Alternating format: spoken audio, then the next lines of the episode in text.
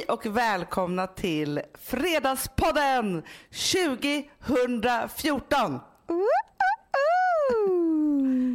Så jäkla härligt. Amanda, kul. Ja. var är du någonstans? Nej, men jag är i Thailand. Det är helt sjukt. Eh, ja, det är, men det är helt sjukt. Alltså det är så konstigt, men jag tycker också att det är konstigt att jag är här. För vet du vad jag faktiskt har varit lite sur på? Nej. Här, jag visste ju såklart att ni skulle åka, det var inte så att det var en surprise för mig direkt. Nej. Men ja, så ser jag så här, Alex lägger ut en bild på när ni åker iväg. Ja, Ja, sen är det bara tyst på Instagram. ja, Sen så träffade jag en tjej när jag var handlade på Coop i, eh, i Bromma. Ja. Så träffade jag en tjej där och, som bara sa, ah, jag lyssnar på er podd och så här. Jag bara, ah, Amanda är i Thailand för jag skulle hälsa till dig och olika saker och så. Aha. Ja. Hon bara, mm, jag vet men man har ju inte sett så mycket. Alltså vi var lika, lika besvikna hon och jag. Det finaste man kan få i hjärnan är ett kreativt flöde. För jag trodde resfeber mer var lite så nervositet. Jo men det är väl det om man inte har psykiska problem tänker jag. För då kommer du öppna upp, jag kommer få liksom tömma allting in i dig. Ja. Det är jättesnuskigt. Fruktansvärt äckligt faktiskt. Vi är i Stockholm, Mm. ska åka på kvällen klockan nio. Det är liksom lite dödens dag. Du vet man bara, alltså det är väldigt lång tid också för barnen att så här packa och vänta och när ska vi åka och Ah, klockan blir aldrig sju typ. nej. Förstår du? När vår taxi ska gå. Sen blir det till slut sju, vi sätter oss i, i taxin, åker ut. Alltså du vet också hur det är när man ska å, eller resa med två barn. Man tar ju sats på ett helt sjukt sätt liksom. Ja, ja, ja, ja. Man har ju slagit in presenter för varje timme för att klara sig och sånt. Ja, och med bebis och så här ombyten, välling, alltså det är så mycket. Blöjor och skit. Kommer fram till Arlanda, packar ut, går in, kollar på tavlan, ser inte vårt plan. Va? Anna, jag tar upp biljetten. Du vet att det här var den 27. Ja. På biljetten står det 28. Va? Alltså, Nej. Det- jo, Fast det är Hanna. tur att det är en dag för tidigt Amanda. För att alltså, Bankis hade dött. Du vet, du vet hur han är. Ja. Han vill sova ett dygn innan på Ja, flyget. men du- För att inte missa oss här. Hanna, vi skämdes så mycket. Att berätta det för en fyraåring, att mamma och pappa har varit lite klantiga här. Eh, vi måste åka hem igen till julgranen. Vi bestämde oss där och då för att inte säga det här till någon. Jag ringde inte dig dagen efter. Nej men vadå, ni åkte inte först dagen efter? Nej Hanna! Det är Vi var- därför det är sån fördröjning på Instagram. Ja! Mysteriet. Förstår du nu vad vi har varit med om? Vi åker hem, Men vadå, ni åker hem, ni tar inte in på liksom ett Arlanda hotell eller Nej, för att det, planet går ju nio nästa kväll. Vad ska vi göra där en hel dag? Det gick ju liksom inte. För jag tänkte bara så här, nu har ni åkt, ni hör av er när ni kommer fram. Men jag tänkte så här, nu borde ni ha hört av er. Ja, för att Efter ett vi dygn. åker hem. Alltså jag vill inte ringa till någon. Jag var vill ju inte... orolig för er på natten när ni var i luften och så. Det kunde jag ju skitit i. Ja, då var vi hemma i Vasastan. Vi sa inte det till någon. Alltså, vi skämdes mycket. Vi, vi pratade inte ens med varandra. Alltså, det var liksom, det var ju bara sånt antiklimax. Vad sa Charlie då? Men hon tog det ganska bra. Ja. Men det vet jag inte. Jag tror att det kan vara ett terapisamtal när hon är 20. Det var liksom så konstigt för vi hade ju alltså räknat dagar, timmar, allt för den här resan. Ja. Ja men jag vet, det har ju varit hennes stora grej att hon är så här, om sådär många dagar ska vi åka till Thailand Ja men vi det har ju haft karta, man räknar ner och... Nej men alltså jag ville döda mig själv jag ville liksom inte finnas still. Det var så fruktansvärt. Och jag vet inte var den här tanken om 27 har fötts någonstans. Nej fast Alltså, vet du det- Amanda, när du säger det nu, Ja. du har sagt 28 alltid. Nej, Jo! det är För så du vet, hemskt. det har varit så här, ni skulle åka den 28 och så ser jag plötsligt ändrades det där och blev den 27. Ja, Men när då? När föddes den idén liksom? Nej men du längtade väl så mycket? Nej men alltså så hemskt. Ja, så vi bara åker hem dagen efter, vi vaknade upp, du vet utan frukost, alltså, vi packade inte ens upp väskorna, förstår du? Vi Nej, men det kan man ju inte göra. Jag tog av mig reskläderna, la dem i prydlig hög på stolen för att ta på mig dem igen klockan sju nästa Alltså det var så... Det var Men vad gjorde ni hela dagen? Jag och Charlie gick på bio. Tänk om jag hade stött på er då? Ja, det, Vad jag vet- konstigt det hade varit. Du hade ju skrikit, alltså, det hade varit jätteobehagligt för dig. Alltså, jag blev så rädd. Ja. Jag hade tänkt så här, här har du burit på livslögn och nu så får jag veta det. Jag vet. Och sen så satte vi oss, tog på oss samma kläder igen klockan sju på kvällen. satte oss i taxin då var Charlie lite så här. Ska vi åka? Alltså det var ju som att, alltså, grejen var att hela dagen var jag deppig för det känns som att vi ska inte åka på någon semester. Semestern var borta. Alltså det var som att man var med om blåsningen. Satte oss i alla fall taxin. Taxin körde också förbi Arlanda eh, skylten. Nej. Jo, då är det ju 25 minuter till eller något sånt där till Knivsta. Ja. Alltså du vet, vet. det bara känns så här, det går troll i den här resan. Vad är det vi håller på med? Ska vi verkligen åka iväg? Så kändes det. Ja. Och sen då så till slut så kom vi iväg. Och sen så kom vi fram, var superjetlaggade, somnade allihopa, var vakna hela natten på så här jätteobehagligt vis. Åh gud. Ja, så att vi har liksom missat, det är därför du känner förseningen på Instagram. För vi har missat här två dygn. Den natten då när ni åkte, Ja. alltså då hade jag så lite oros, alltså det måste ju varit dina känslor som jag kände. Inte att ni var i luften på väg på en happy Nej, för vacation. jag gick liksom. ner i en depression över, över det här. Sen började jag ju liksom anropa er. Hallå? Är ni där? Alltså så smsa, hur har ni det? Bara för att jag hade också vargtimman. Jag vet. Liksom för er skull. Jag satt inte ens på telefonen första dygnet när jag var här heller. Nej men det var det jag märkte och så tänkte jag så här. Nej men du skulle ju liksom varit så här, nu är vi framme, här är våran view och så här. Det var Mallat en dig. jättekonstig start på denna nu fantastiska resa. Alltså jag hör ju mammas ord hur arg hon är när hon hör det här. Jag, inte, jag vill inte berätta för henne. Amanda, du kan inte se rätt. Så kommer hon säga. Ja, jag vet. Jag vet. Jag hatar mig själv. Det är lite du och Alex. Du tycker det?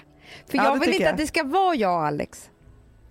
Nej men alltså vet du sak, jag är så stolt över er ändå att det var dagen innan och inte dagen efter. Ja, det är faktiskt sant. Alltså det är hemskt med de här resorna man ska göra med hela familjen. Ja. För att, alltså vi har ju rest två år i rad. Det här är första året som vi är hemma över nyår. Ja. Första gången när vi skulle åka till, till Mexiko, skulle vi göra för två år sedan. Alltså då var det så att vi isolerade oss tre dagar innan. När vi skulle åka dagen efter nyårsafton, vi kunde inte ens gå på nyårsfest. Nej. Alltså för att vi var så rädda att det skulle bli fel, någon skulle bli sjuk. Alltså vi hade sån fruktansvärd resfeber. Ja. Så att det var som ett skämt. Men Hanna, för jag måste fråga en sak. För att, du vet ju, jag är ingen människa som lider av resfeber. Alltså, alltså jag är ju lite så här, det är därför det här händer med datumen och sådär. Alltså, det är lite så här, vi tar det som det kommer. Det fixar sig, ja men du vet lite så här. Men den här gången var det första gången som jag tror att jag hade resfeber. Eftersom jag aldrig har känt på resfeber förut så måste jag fråga hur det känns. För jag hade ju ångest. Är det eh, resfeber? Ja, ja. Alltså det som drabbar mig och Gustav när vi ska åka bort. Ja. Det är en fruktansvärd gemensam ångest som vi Ja, har. men det var ju det vi hade. Ingen är bättre än den andra utan vi är så här, Gustav han går in i något bistert så här, och han ska ha alla passen, han vaktar alla viktiga saker. Aha. Så. Och jag går in i den här så här, det här kommer bli misslyckat för någon kommer bli sjuk, det här kommer hända, bla bla bla. Alltså katastroftankar grejen, för det är väl min grej då. då. Okej. Ja. Och så har vi sån fruktansvärd ångest bara så.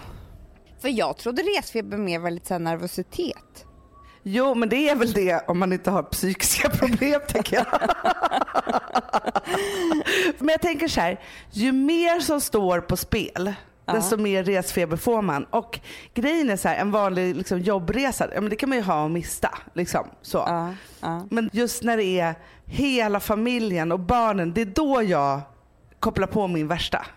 ja, det här var fruktansvärt. Och så blev det så fel också. Men nu är vi i alla fall här. Och det som är tråkigt med att komma hit, det är att man känner så här, det är så här man ska vara. Ja. Det är så här kroppen mår bra av att leva i. Alltså det här klimatet och lugnet och naturen och man kan ju nästan bli lite ledsen Frukterna på frukost och sånt. Ja men det blir ju så. Jag, alltså, jag bara tänker på så här, när jag tänker på julgranen hemma i lägenheten så mår jag nästan illa. Jag vet. Ja men du förstår. Ja. Det är helt fantastiskt och vi badar och solar och eh, äter jättegod mat. Men sen så är det så här med mig att det som händer när jag kommer på en sån här semester, en solsemester, det är att det är som att jag lugnar ner mig och öppnar upp alla chakran. Jag blir så inspirerad Hanna. Öppnar jag en tidning så pirrar det i hela min mage. Ja. Allting som jag liksom läser eller ser eller hör om är som Dalai Lama som talar till mig. Men det är underbart. Det är en Nej, men- underbar känsla. Det, men du vet precis vilken känsla jag är ute efter va? Ja. Det är som, så här, som jag kan hitta den där känslan på Gotland till exempel. Ja. Jag kommer dit och så har det gått två dagar. Jag har liksom fått ordning på saker, det är fint i köket. Och så öppnar jag en tidning och tänker bara, alltså jag måste skriva ner saker. men det händer är grejer i det hjärnan och det bara så här Jag exploderar. har tagit så mycket kort. Jag läste ju Style by, en av våra favorittidningar. Jag har tagit kort på grejer. Jag har skrivit ner citat, Hanna. Alltså förstår du? Nej. Jag, jo, jo, jo, jo. Och jag sa till till Alex här på solstolen, alltså ikväll har jag så mycket att prata med dig om så att du förstår inte. Jag var så inspirerad så att jag höll på att spricka. Men det är precis den där påfyllningen man behöver. Det finaste man kan få i hjärnan är ju en kreativ, ett kreativt flöde. Ja. Alltså, Men jag- det är jag så här, Man läser samma tidningar och sådana saker i vardagen också. Men är man för blockerad så tar man inte in det där. Då börjar inte nervtrådarna jobba liksom och klicka Nej, men igång för det, är saker så det är det jag tänker. För mig räcker det med två dagar. Sen känner jag den Mm. här känslan. Ja men det är underbart. Du vet ju så hur vi kan bli inspirerade när vi träffar andra kreativa människor som tar sin kreativitet på allvar. Ja. Vi intervjuar ju alltid dem så här med tusen frågor om hur de jobbar. Ja. Och då säger jag så här, nej men jag behöver sätta mig på en balkong, berättar Marie Ljungstedt. Hon brukar balkongskriva.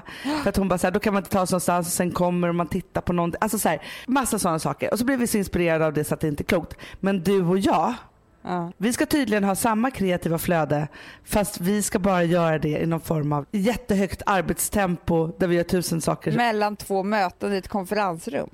Ja. Vi träffade ju några kreativa kollegor häromdagen och i en förbifart så sa de så här, ja men du vet Amanda för du har jobbat med dem mycket, så här, Ja, 20 dagars processen. För jag bara skrev ner så här, Det var så roligt när du frågade. Du ringde ju mig efter mötet och bara Amanda vad menade de med 20 dagars processen? Ja och då var ju det någonting otroligt också. Ja. Alltså så här, ska man gå in, det här har man ju lärt sig liksom, tusen gånger när man har liksom, särskilt när vi jobbade med programutveckling bara i vårt liv. Liksom, så. Att ha en utvecklingsdag då man bara skulle så här, kläcka nya idéer, det var ju helt värdelöst. Ja. Men däremot att så här, när man sätter väldigt hårda ramar för kreativiteten, ja men då får man liksom igång allt det här och man, man kan också komma på skitbra grejer. Ja. På riktigt Hanna så tror jag att det är ett litet eh, nyårslöfte kanske för dig och mig. Alltså att vi måste ta miljön på allvar om vi ska göra stora grejer. Alltså, för jag kände så här, om Hanna skulle komma hit nu till Thailand och sätta sig med mig vid poolen, då tror jag att det skulle kunna explodera. Ja men hallå, det är underbart. Vi har ju rest en del i år, Ja. eller förra året måste vi säga. Ja. Och varje gång som vi har gjort det så har ju vi haft som en, en minikonferens och kommer hem fullproppade med saker. Nya Ja. bra tankar. Jag tänker lite som om man har barn och varje gång man har- så vet man att varje gång man har rest med barnen så gör de ett så här utvecklingshopp. Antingen så, så här, är de bebis eller lär de sig krypa eller lär sig gå eller alltså prata eller simma eller alltså det händer ju alltid saker med barnen på resan och jag tror att det inte slutar att hända saker med vuxna heller. Alltså, jag tror att man bara fortsätter det där men, men det handlar om andra saker. Absolut. Gud vilken bra tanke.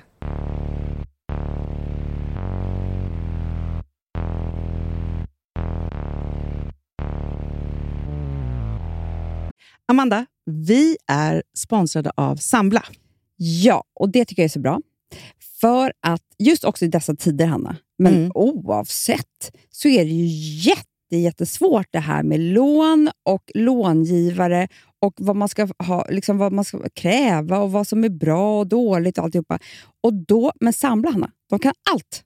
Ja, Alltså, Alltså, allt om det här. Sambla är en personlig jämförelsetjänst för lån och de alltså, jämför upp till 40 långivare, vilket hade tagit otroligt lång tid och jättemycket energi om man skulle göra det här själv. Mm. Och De hjälper ju dig som kund liksom, att jämföra dina långivare. Ja, men det är precis det de gör. Och de erbjuder personlig hjälp med låneansökan. Det tycker jag också väldigt mycket om. det är så bra. Eh, så att oavsett om du behöver hjälp en kort stund eller om du vill ha en guidning genom hela låneprocessen så kan du vända dig till Sambla. Och du vet, Sambla är alltså branschens, har ju branschens nyaste kunder. Fem stjärnor och 24 000 omdömen på Trustpilot. Då har man gjort ett bra jobb kan man säga. Mm. Så är det. Hörrni, in på sambla.se och ansök. Vi har ett betalt samarbete med Syn nikotinpåsar. Det här meddelandet riktar sig till dig som är över 25 år och redan använder nikotinprodukter. Syn innehåller nikotin som är ett mycket beroendeframkallande ämne och Syn kommer i olika smaker, styrkor och format. Nu lanserar Syn en helt ny smak inom mint. Syn Slim Cool Frost som har en tydlig smak av kylande pepparmint och mentol. En långsmal helvit prilla. Och enligt 90 procent av 366 vuxna konsumenter så har den en långvarig smak. Läs mer på niko.com och klicka in på syn. Och glöm inte att slänga din tomma dosa i plaståtervinningen.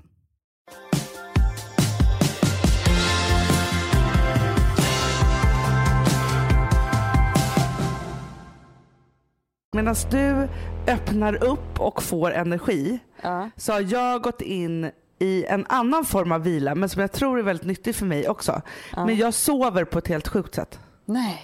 Alltså du ringde och väckte mig nu klockan 10. Ja, men jag vet, jag var i chock. Då sov hela familjen. Alltså det är inte jag som sover.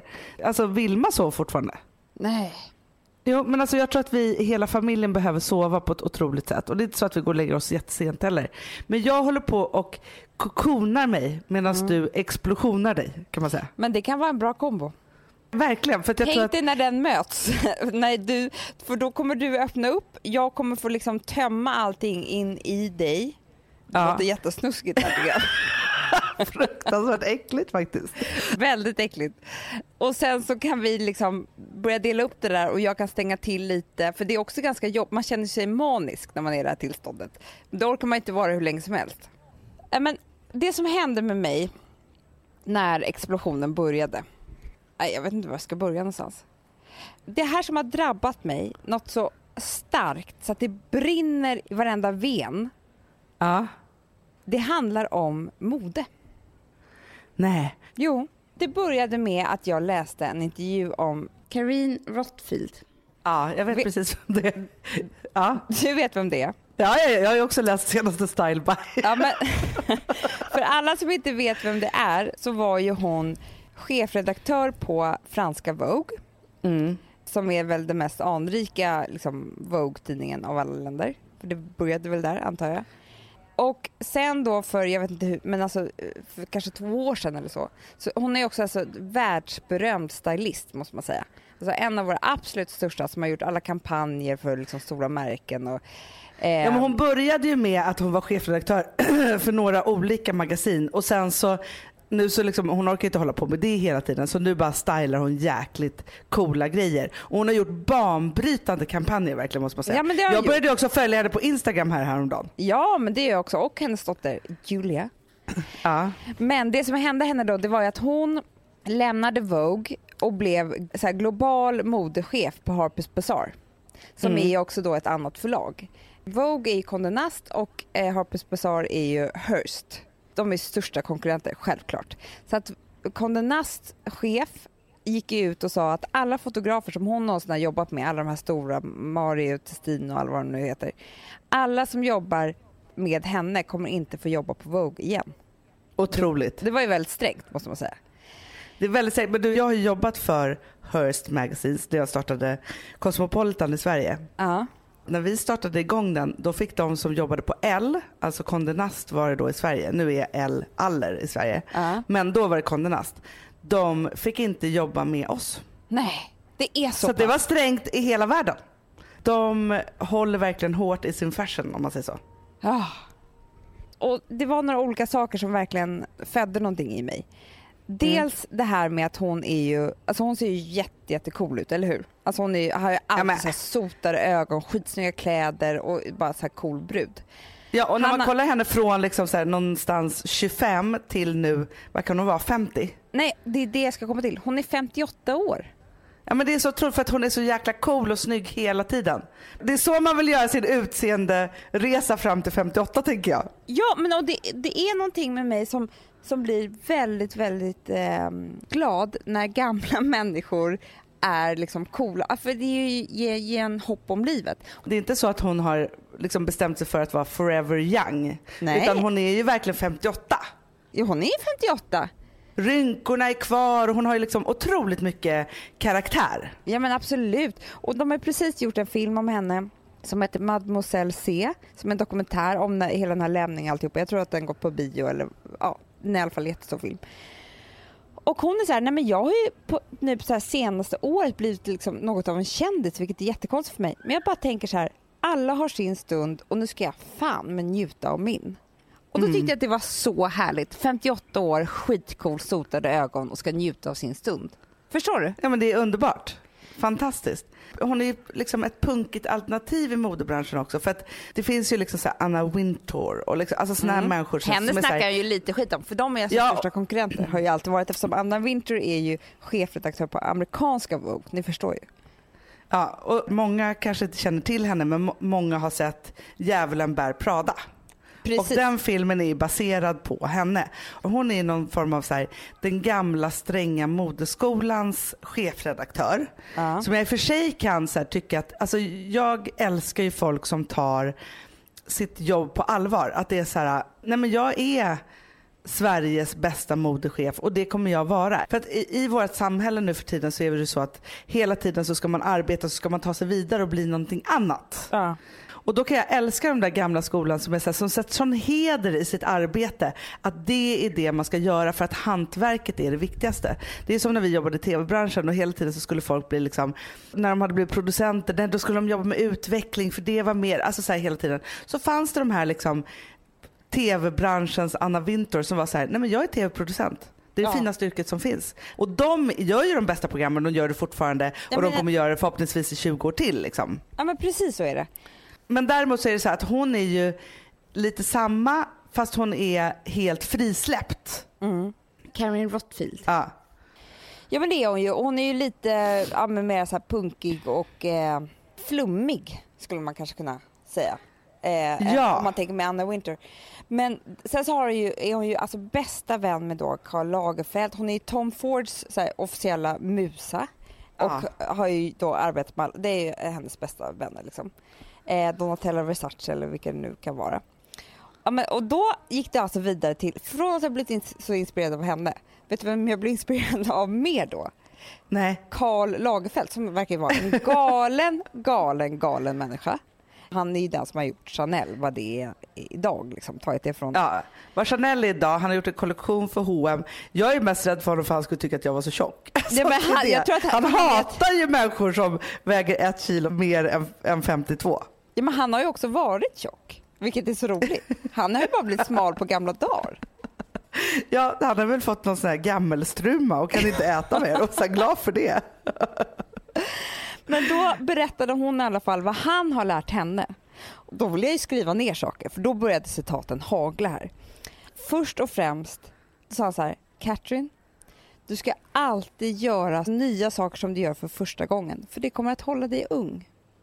Ah, bra. Det är precis så det är. Att man, alltså när, man, när man är liten och lär sig cykla, första gången man gör det, det är, det är så läskigt som man dör. Man, liksom, men, men den där känslan, när man, kän- det känns som att man får vingar för att man klarade av det och är ett helt nytt universum. Liksom, för att man helt plötsligt kan cykla själv jättefort och, och utan stödhjul eller vad det nu är. Ja. Det ska man ju fortsätta med hela livet. För det är klart att det håller en ung. Det är klart att samma känsla kommer att infinna sig som när man var fem år och lärde sig cykla. ja. Om man bara fortsätter och inte stannar upp. Nej men det är som hela hennes den där så här, nu så har hon hamnat i en helt annan, liksom så här, världen ser ut på ett annat sätt och därför har hon blivit en kändis. Och då bara så här, nej men då testar jag det. Ja, Istället för att precis. bara vara så här, nej men jag har ju aldrig och då ska inte jag utan bara Nej. så här, nej men då slänger jag mig in i det. Ja. Då så säger han också så här att, för han var ju den första som gjorde det här designsamarbetet mellan high fashion och street fashion. Då fick han då frågan, skulle du kunna göra ett sånt arbete, eller designsamarbete?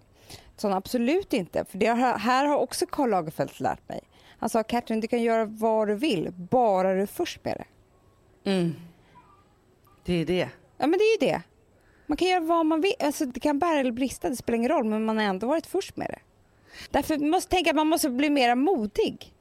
Verkligen, men du, det brukar jag faktiskt tänka på ibland för ibland får vi så här frågan, eller så här, ni är ju liksom först med nya nya medier typ, säger Ja. folk till oss. Och så tänker jag så här, vem pratar du med? så. Men så är jag faktiskt jäkligt stolt att vi är faktiskt en av de första som gjorde en podcast och gjorde den liksom på allvar hela vägen. Ja. Vi var faktiskt väldigt nyskapande i det. Vilket gör också att vi hela tiden har det med oss någonstans. Liksom. Ja. Så att vi har gjort snart 100 avsnitt.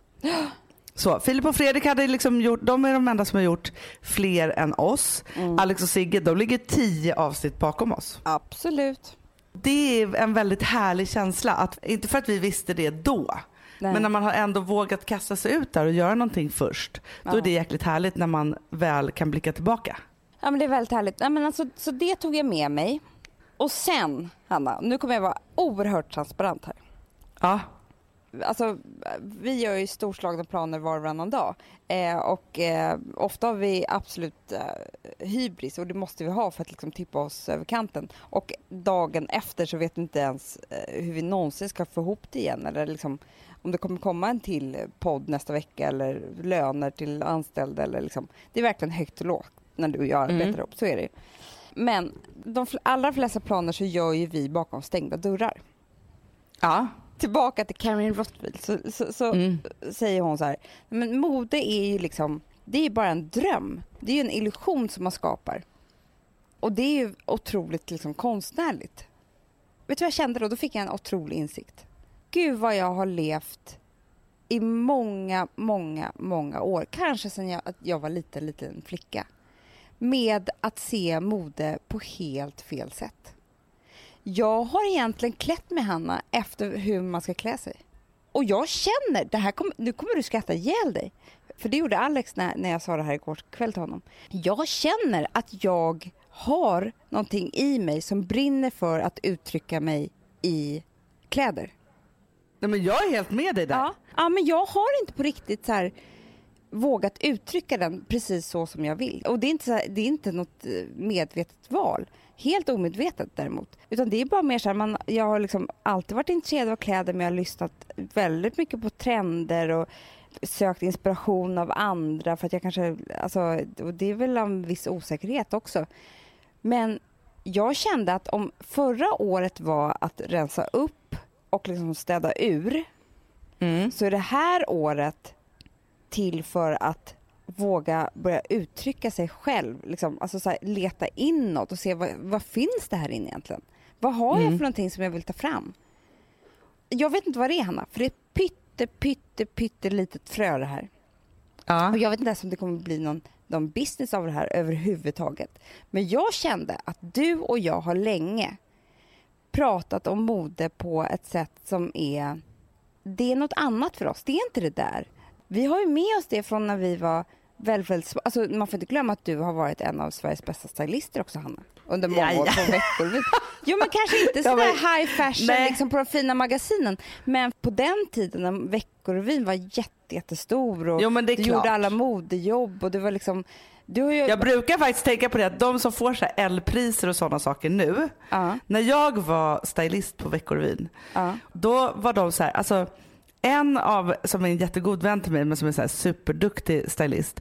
Han jobbade då på Gul och blå som var liksom den tuffaste affären. Liksom. Det var ju lite så, så här folk började och bara drömde om att få jobba liksom med mode. Alltså så här, alla de där har jag ju känt typ i 20 år och de var då i lindan av sitt så här, drömmen om att få jobba med mode. Och jag gjorde det mitt i det liksom så, Ja. då och där. ja, och det var inte så att du tog det på dödligt allvar. Det kanske var det som var ditt fall inom eh, modebranschen, för det kanske du borde gjort menar jag. Jag var ju för ung. Jag var ju liksom 17 år och gjorde det som jag tyckte var snyggt. Vilket i och för sig säkert var banbrytande och, och gjorde så att det blev väldigt liksom framåtlutat mode liksom i Veckorevyn. Liksom så, för att jag bara så gjorde. Men då var det så att Martina Bonnier som, som nu är chefredaktör för Damernas Värld, som är en otrolig modemänniska. Hon var då en kort sväng modechef på Veckorevyn. Ja. Och då så frågade hon mig så här, jaha, eh, vad vill, för hon hade så utvecklingssamtal med alla som jobbade där. Och du vet, jag hade ju så här, var i grunge med någon så här, hade ju liksom någon otrolig så här, hockeyfrisyr i rött och höga kängor och liksom nitar typ så. Ja, hon bara, ah, vad vill du bli då? då? Hur ser du på framtiden? Jag bara, vad menar du? Så här, hon bara, nej men jag tänker inom modebranschen för jag tänker att du borde läsa modehistoria. Jag bara, varför då? Alltså jag vill se framåt. Här, jag var liksom, tänkte inte alls att det var liksom något. Jag bara, nej men alltså jag ska vara böcker, jag ska vara tv-producent, jag ska göra massor med saker. Alltså jag var inte alls, jag var inte i modebranschen. Nej. Hon var en riktig genuin modemänniska. Jag var där och hälsade på ett kort tag för att det var liksom min väg in i, i liksom mediebranschen. Ja. Men jag ska inte däremot på något sätt ta bort att jag alltid har älskat kläder. Alltså jag kan få ett sug i hela kroppen att styla och göra den där riktigt snygga modebilden. För det är bland det roligaste som finns. Ja men och du var ju så duktig på det. Och så här höll ju vi på sen vi var liksom fem år gamla. Du stylade mig Ja. och jag älskade att ha på mig kläderna.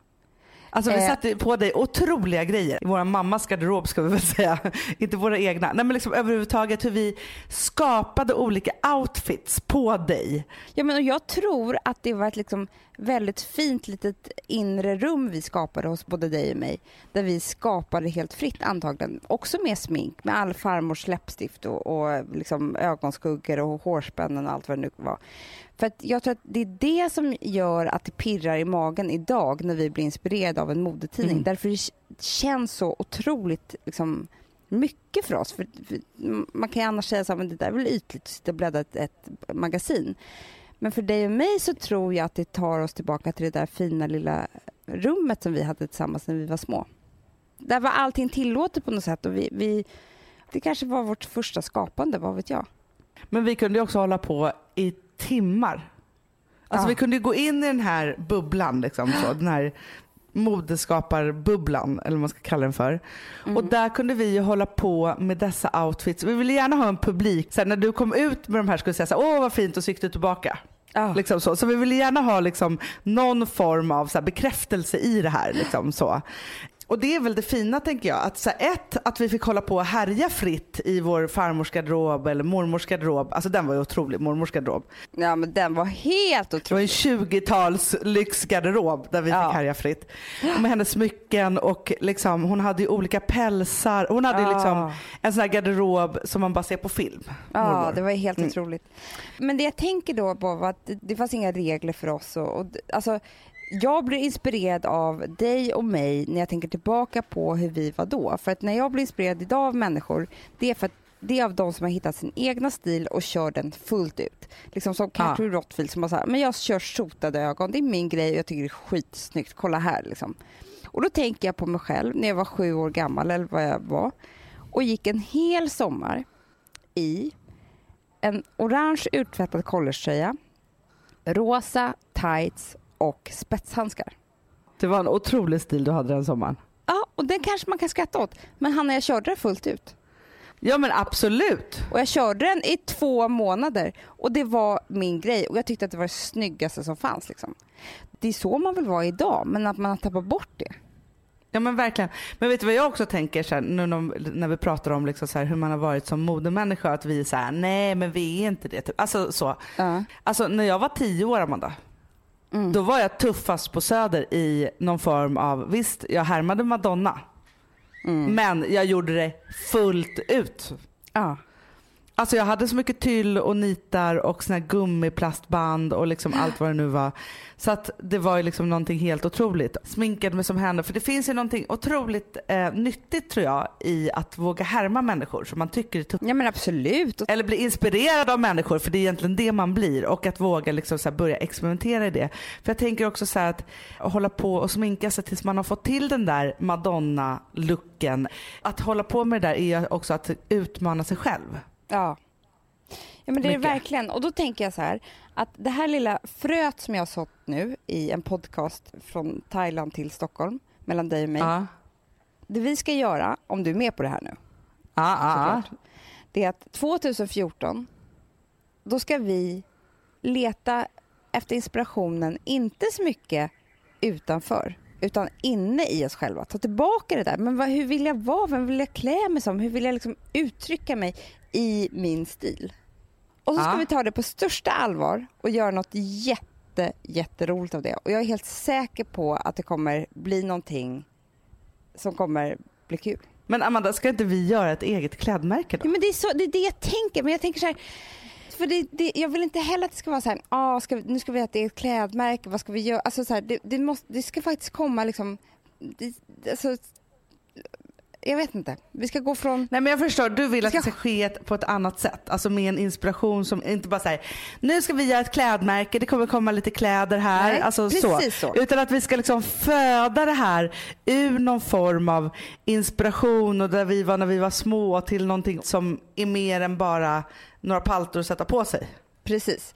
Jag tror att det kommer födas helt naturligt i våra nya tankar. Ja.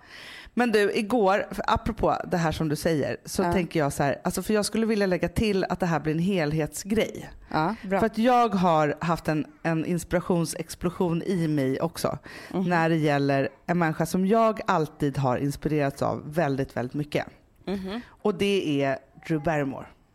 Ja.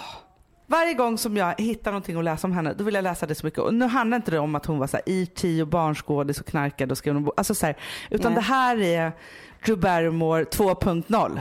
Du känner ju en, en besläkthet med Drew Barrymore. Ja, men för det första så är det så här, vi är födda samma år och vi båda fiskar. Alltså jag känner att vi, så här, vi är väldigt nära varandra i det där. Liksom så. Och jag känner så här, skulle vi levt i samma stad så skulle vi ju varit väldigt bra vänner. Men framförallt så tycker jag att hon är cool. Hon har sitt Flower Films. Eh, och hon liksom gör sina liksom, filmproduktioner, hon är med själv ibland, ibland är hon inte det. Och liksom, hon håller på liksom så. Nu har ju hon skapat ett sminkmärke Jaha. som heter Flower Beauty. Åh, vad fint. Ja, eller hur? Och då tänker jag så här, hon har Flower Films och så har hon skapat Flower Beauties. Och så tänker jag att vi har Perfect Day. Mm. Vi kanske ska starta Perfect Beauty då. Det känns ju väldigt naturligt. Vi har ju inte liksom den här så här, ja men så blir man snyggast möjligt. Det är klart att vi tänker på det också. Men vi har ju mycket i så här, vilket nagellack blir jag gladast av? Hur ska den här kvällen bli helt perfekt? Jo, den kommer bli lite perfektare om jag har knallblått nagellack. Eller letandet efter det perfekta vardagsläppstiftet eller det knallröda läppstiftet. Vi Så älskar ju så här- sökandet eh, efter allt det ytliga liksom, som man har på sig eller sminkar sig med, så här, hur det ska göra med ens inre. Exakt. Och det gör ju väldigt mycket med ens inre. Men det påverkar ju jättemycket. När vi kan prata om liksom, göra sig i ordning, göra sin skönhetsritual och sen slutligen sätta på sig det där röda läppstiftet. Och den känslan i hela kroppen att det är så här, nu är jag one million dollar och jag kommer ha så fruktansvärt kul ikväll. Hanna, Hanna, Hanna, Hanna, Hanna, Hanna. Perfect red lipstick. Ah. Det Förstår kommer du vara en jakten efter det? linje. Ah. Men förstår du, eller bara one million dollar. Det är också en färg. Ja. Vet du vad drömmen är? Att ta fram ett läppstift som är perfect pitch. Det är när man ska gå på anställningsintervju, hålla ett föredrag eller någonting. Man behöver känna sig extra säker. Jag vet precis vilken färg det är. Och då bara sätter man på sig det där läppstiftet. Ja. Förstår du? Eller det kanske är ett läppglans. Ja. För det är precis lagom liksom. Ja. Perfect pitch. Du vet, jag började googla så här. Hur producerar man smink? Typ. Alltså, hur gör man det själv? För det här är ju liksom en värld som inte du och jag är i. Det är Eh. Mikaela som får blanda sån här Nivea med karamellfärg. Vi får ju börja där. Men då tänker jag så här, det måste vara lättare än så. Och så bara såg jag, du vet, helt plötsligt började det liksom, framför mina ögon så började det liksom, jag började se etiketterna. Hur det här liksom läppstiftet skulle se ut och snyggt och att det stod per, alltså du vet så här, det började, alltså en hel sminkkollektion Ah. började explodera i min liksom framlob av hjärnan. Gud vad obehagligt. Jag förstår att du känner dig också lite manisk. Ja, helt Och maniskt. det kan vara ett obehagligt tillstånd men det är väldigt, väldigt roligt också. Det är otroligt roligt. Men då kände jag så här, för att grejen är så att vi har ju liksom nosat på lite så här, det är så roligt att du säger det här med kläderna. För att jag var med det med sminket och egentligen så är det alltihopa i ett liksom. Och det Ah. känns som att vi har aldrig varit där förut för vi tänker ju alltid liksom på innehållsidéer. Men nu känner jag att vi har liksom innehållsidéer runt kläder och smink. Ja, men, och jag känner mig modig Hanna för jag känner så här 2014 vill jag gå ännu djupare och ännu ytligare. Och Ja. helst av allt blanda dem så mycket som det bara går. Ja men det är fantastiskt. Det, det är liksom det som jag, jag vill att du ska bli inspirerad av när jag säger nu och citera mig vidare. Underbart. Men alltså, jag tycker också att det är roligt nu att ni alla poddlyssnare har fått vara med på ett spånmöte. Ja men det är det som är så kul. Alltså jag känner så här, gud vad läskigt. Alltså det, för det är inte så här man gör. Det är du och jag sitter ju möte efter möte, ringer varandra, mejlar, håller på, skissar och sen liksom smyger vi igång någonting och så här med marknadsföringsplan och hit och dit. Det här är ju precis åt andra hållet och jag tyckte det var spännande.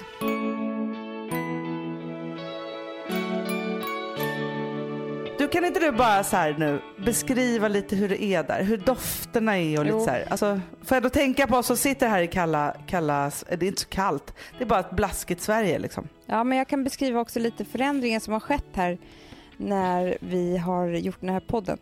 Eh, för precis, alltså vädermässigt så älskar jag just den förändringen. Jag la mig ner här på en solstol på vår terrass där vi faktiskt har en liten pool som är underbar och tittar ut över så här hav och lite berg och hus och palmer och det är helt fantastiskt. Och det var stekhett. Och du vet när det är så här, det klibbar på hela kroppen och solglasögonen åker ner för att det är för svettigt på näsan och du vet, det är lite så här, kan jag verkligen sitta i solen? Måste jag söka mig till skugga och sånt? Bara den tanken har man inte tänkt så länge man varit, om man bara stannat i Sverige, inte ens på sommaren. Eller hur? Nej. Tills att bara för några så minuter sedan så blev det lite eftermiddag och solen gick lite i moln. Jag ligger fortfarande här i bikini men helt avslappnad i perfekt värme i någon liten bris och jag hör någon sån här lite musik långt ifrån för att folk håller på att öva för någon nyårsafton kan jag tänka mig. Nej, men det är lite ljud, jag hör lite hav och vågor och Ja men det låter underbart. Hanna, jag skulle kunna ligga här i flera veckor skulle jag faktiskt kunna ligga på den här solsolen. Det som är så härligt är ju också så att eftersom du befinner dig där du befinner dig, du ska ju snart gå in liksom och, och köra liksom kväll. Mm. Medan jag ska snart börja min dag. Alltså så, så. Här är det ju liksom eh, typ snart lunch. Du är så efter. Ja, Jag vet, jag är så efter. Men idag är det faktiskt så att det är lite sol här i Stockholm. Nej. Jo, solen skiner lite, det är någon plusgrad och det är ändå ganska härligt. Ja, jag är glad för er skull. Ja, det är faktiskt ganska härligt ändå. Nej, men det som jag ska säga är så här att, att du förra året när jag var i Egypten över nyår, Ja. då skickade du en bild på en råtta till mig. Det var inte trevligt. Nej, det kunde du gott ha. Som du såg som låg död på. Men vet du vad jag Nej. känner? Jag känner att jag unnar dig det här, för jag har det ganska bra också. Jag är nöjd. Ja, men gud vad bra. Det är ju underbart att du är det. Fast jag är lite avundsjuk på. Det, det som faktiskt händer med mig är mer att jag tänker på så här, vad ska vi resa nästa gång? Ja. Alltså inte du och jag, utan jag och min familj. tänker jag. Men jag har lite sådana planer och tänker så här, att ge sina barn och sig själv och sin familj den grejen. Alltså, för det finns ju ingenting som svetsar en samman så mycket som att resa tillsammans. Nej. Nej, det är faktiskt helt underbart. Och nu ska vi, nu är det Du eftermiddag. blir lite trött eller? Ja, nu jag så trött. lite.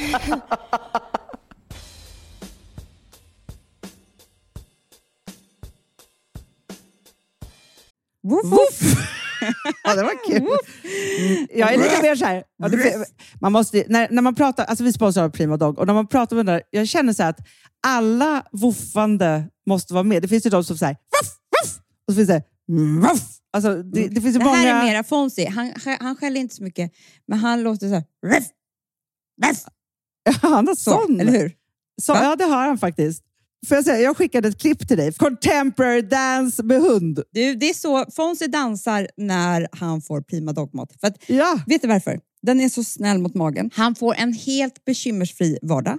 För du vet, magen, den måste man ta hand om. verkligen. Nej, men så här, och Prima Dog har ju torrfoder, våtfoder, godis och tugg i sortimentet. Alltså tugg är ah. som de skulle hålla på att tugga på. Det är, faktiskt, det är Fonzies favorit faktiskt. Tugget. Ja, men han har ju också börjat älska våtfoder. Mhm. Det skulle jag det också kanske tycka var go- Ja, gott. men jag, jag förstår honom faktiskt. Men det är alltså vetefria produkter med mycket kött. Och det är det som jag tror är så bra. Produkterna finns ju online, i välsorterade djuraffärer och i dagligvaruhandeln. Alltså jag skulle vilja att du och Fonzie lär er contemporary dans. Det var ju som agility fast med dans. Mm, ja, ja, vi ska Ah. göra det. Jag tror att Prima Dog kommer vilja ha oss som ansiktet utåt Ja, men det är det jag känner. reklamfilm. Ni dansar er fram till... Alltså för deras, jag älskar ju deras deras eh, liksom tagline och det är Taste of Nordic Happiness. Och liksom, Då måste dansen vara med. Ni kan gå in och läsa mer på trimadag.se och snart se mig och Fonzie i en dans på en skärm nära er. Underbart! Du Amanda, Ja, vi är sponsrade av All I Am. det är det mysigaste. Alltså för det första, två produkter vill jag prata om. Mm. Det ena är blusher drops. Ja. Ser du på min kind? Jag ser. Det är någonting, det är alltså så här peachy liksom, eh, kan man säga färg. Men, och jag har ju alltid lite rouge innan, så jag har ju Mm. romantic plum innan. Men det, det som är att det är någon så här hyaluronsyra, det är massa olika grejer som gör att det plampas och blir glowigt och typ slätt. Jag vet inte vad det är. Nej, men alltså, man ska säga så här, peachy glow solving everything. så är det. så. Nej, men så här, oh Och my god, jag har en kind, lite- jag har ett käkben. Ja, men också så här, på sommaren när man då är brun och då får man lite rosor på kinden och alltihopa. Bara lägga den där. Ja, och lite på ögonen, Ja. lite på näsan. Alltså jag är tokig i... Ja, men det är ju blush och highlighter i ett. Ah, om man lite över läppen också. Ja. Nej, men alltså, den är, nej, men, alltså, man ser så nykär Nej, ut folk- när man har den på Det sig. här är ju nästan, efter glow primern, är det här den produkt som när folk sätter på sig den första gången så är det så här: wow, nej men Mm. gud, här, oh my god, nej jag måste ha mer. Att det, man, blir, man blir galen alltså. Helt galen. Du, sen är det ju så att man behöver ju också glow för kroppen. Och nu har ju liksom Ola Jäm och vi eh, tagit fram den ultimata glowing oilen. Alltså för Nej hela men, nej men snälla, dels så doftar den så gott, Mm. den är eh, massa fukt i, men den kladdar inte. För det är det med olja annars, det är så här, hur ska jag kunna sätta på kläder efteråt? Eh, och så är det ett litet, litet, litet skimmer som nu alla ben och armar och dekolletage behöver, för vi, inte, vi har inte den här sommarbrännan än. Men även när man har brännan behöver man ju det. Men alltså, nu känns det så tryggt. Ja, men när man har sommarbrännan, då blir det så snyggt så att det inte är klokt. Och till man har sommarbrännan, då kan man liksom fuska sig snygg. Verkligen Så. Och när ni ändå, för nu har ni en kod och det är Fredagspodden 20 som ger 20% på ett helt köp på H&M. Och då skulle jag säga en grej till. Ta hem också dagkrämen med SPF 30. Mm. Finns ingen bättre dagkräm och ni måste ha SPF nu.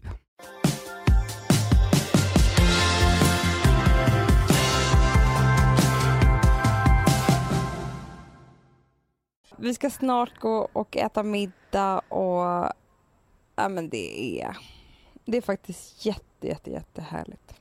Det kommer bli en podd till från Thai, Ja. Thailand. Ja. Thailand, Stockholm. Men sen när vi möts här och kommer tillbaka så känns det som att, att du med din nyvunna Thailands energi, inspirations, explosion Mm. och jag med min cocooning. Mm.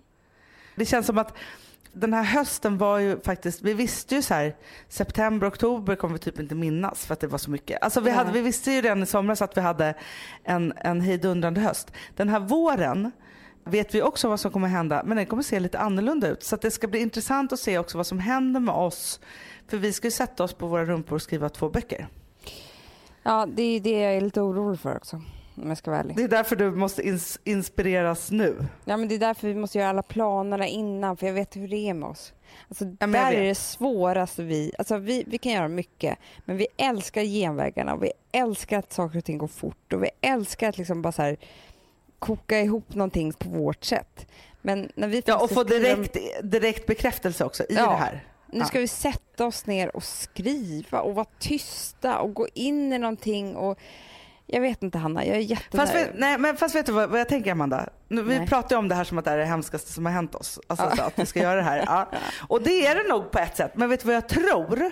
Nej. Vi har gjort ett upplägg som att vi gör det här, att det är typ så här tre, tre tysta dagar och sen så har vi liksom två arbetsdagar. Och sen så, alltså så här, vi har ju liksom hittat ett mönster i det här då, de första två månaderna det här året. Mm. Och vet du vad jag tror? Att samma explosion som du har nu efter liksom två dagar i Thailand Mm. kommer vi att ha varje gång som vi möts där på andra sidan av skriveriet. Ja men det är jättebra. Men du, nu måste jag gå och ta hand om mina barn här för att jag hör att Alex har ett jäkla show där inne för de får ju inte Ja, gå men jag ut här det. till poolen och de är helt tokiga nu efter en timme. För att jag Ja, de vill bara bada, bada, bada. Ja, ja. Du, du är som en badblockerare just ja nu. men jag är det, det går liksom inte längre. Men, du, har det så härligt då i solen och brisen och allt vad det nu är. Ja, jag, Så, så hörs vi om en vecka. känns konstigt, det känns som du och jag brevväxlar. ja, och det är Ja. alla härliga där ute. Det är Härligt att det är ett nytt år och att vi eh, kan göra nya planer tillsammans. verkligen. Ha en underbar vecka tills vi hörs nästa gång. Puss och kram. Puss och kram. Hej. Hej hej.